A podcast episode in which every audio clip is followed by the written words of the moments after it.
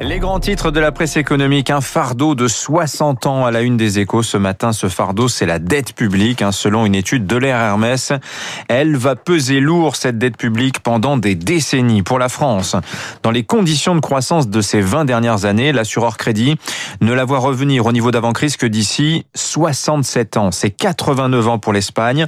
Paradoxalement, l'Italie, qui est plus endettée que nous, ne mettrait que 26 ans à y parvenir. Pourquoi? Parce que les Italiens étaient parvenu à dégager un excédent primaire hein, ces 20 dernières années. Alors évidemment, ces calculs sont théoriques, hein, mais ils révèlent l'immense défi que va représenter la dette publique pour les nations européennes, entre lesquelles les écarts sont immenses, hein, déjà plus de 40 points de ratio de dette sur PIB entre Paris et Berlin.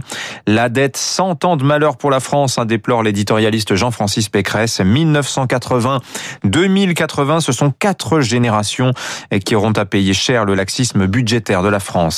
C'est euh, ainsi en France également qu'il faut complaire à l'État.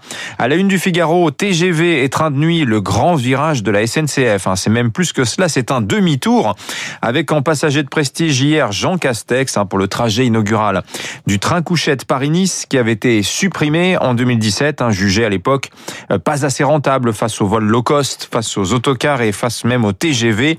Mais euh, la donne a changé depuis. On veut plus de trains, plus de LGV plus de petites lignes contre le réchauffement climatique. Et pour les Gilets jaunes aussi, hein, l'économie, ça sert à faire de la politique. Et la SNCF, qui est société anonyme depuis l'an dernier, appartient 100% à l'État. Elle fait donc ce que lui dicte l'actionnaire tant qu'il couvre les déficits après tout.